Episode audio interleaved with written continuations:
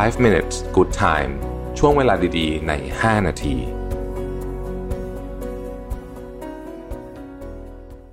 สวัสดีครับ 5 minutes นะครับ วันนี้บทความจาก Eve Arno นะครับ ชื่อว่า you don't need more time you need more energy that's a huge difference นะฮะ เห็นด้วยกับ หัวข้อเลยว่าเวลากับพลังงานเนี่ยจริง ๆ มันต่างกันเยอะมาก แล้วสิ่งที่เราควรจะโฟกัส คือโฟกัสที่ระดับพลังงานครับ เพราะว่าเวลาเราไม่สามารถจะปั๊มเพิ่มออกมาได้ละแต่การบริหารจัดการพลังงาน ควบคู่กับการบริหารจัดการความสำคัญของสิ่งที่เราต้องทำในแต่ละวันคือ prioritization เนี่ย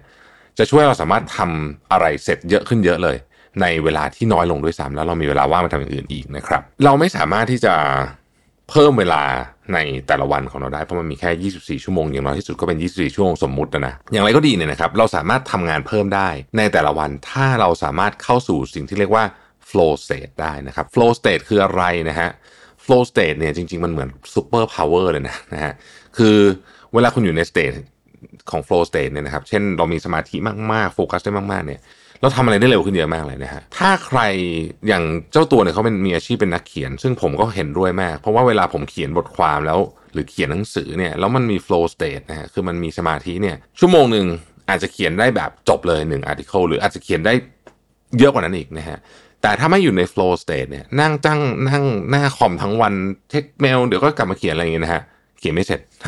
สองย่อหน้ายังเขียนไม่ได้เลยนะฮะดังนั้นเนี่ยเราต้องถามว่า เราจะเข้าสู่โซนนี้ได้ยังไงนะครับมีหนังสือเล่มหนึ่งชื่อ flow ดีมากเลยนะก็แนะนำว่าลองไปอ่านดูก็ได้นะครับในแต่ว่าใน 5 minutes เราก็พูดไปพอสมควรละนะครับการเข้าสู่ flow state อันหนึ่งเนี่ยนะฮะคือคุณจะต้องสังเกตและต้องทดลองเกี่ยวกับตัวเองนะฮะ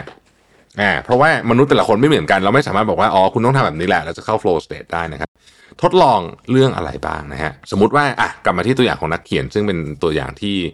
ผู้เขียนบทความนี้เขาเขียนไว้เนี่ยนะครับ ถ้าเป็นตัวอย่างของนักเขียนเนี่ยนะฮะเราก็ลองก็ได้ว่าเราเขียนเนี่ยเช้ากลางวันเย็นก่อนนอนนะฮะเอาแค่เวลาก่อนยังไม่ต้องลองอย่างอื่นเอาแค่เวลาก่อนตอนไหนดีดีที่สุดนะครับบางคนเขียนเช้าดีบางคนเขียนเย็นดีไม่เหมือนกันนะครับ อันที่สองนะครับเขียนตอนคุณท้องว่างกับเขียนตอนคุณทานอิ่มแบบไหนดีกว่ากันนะฮะเราเคยเจอนะปกติเราคิดว่าท้องว่างน่าจะดีกว่าใช่ไหมแต่บางคนเนี่ยเออทานข้าวเสร็จเราเขียนได้ก็มีนะฮะเขียนโดยมี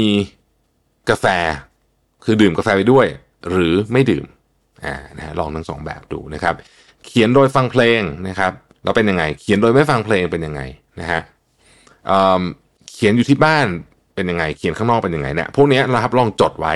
และไม่ใช่ทำวันเดียวนะ ต้องทำนานๆครับ นานนานไปจนกระทั่งสักสี่สาห้าเดือนเนี่ยนะฮะเราจะเริ่มเห็นครับว่า เออ pattern นี้ดี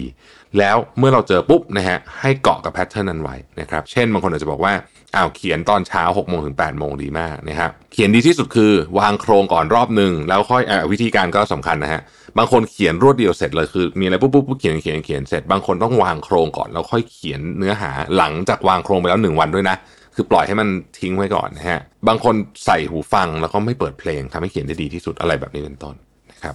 ดังนั้นเนี่ยก็จะบอกว่าพลังงานเป็นเรื่องที่สำคัญ flow state เป็นเรื่องที่สำคัญนะครับ วิธีการที่ทำให้เรามีพลังงานมากขึ้นนะฮะหนึ่งผักผลไม้ช่วยนะฮะช่วยเรื่องสมอง แล้วก็การกินรวมๆเนี่ยนะฮะช่วยมากนะครับ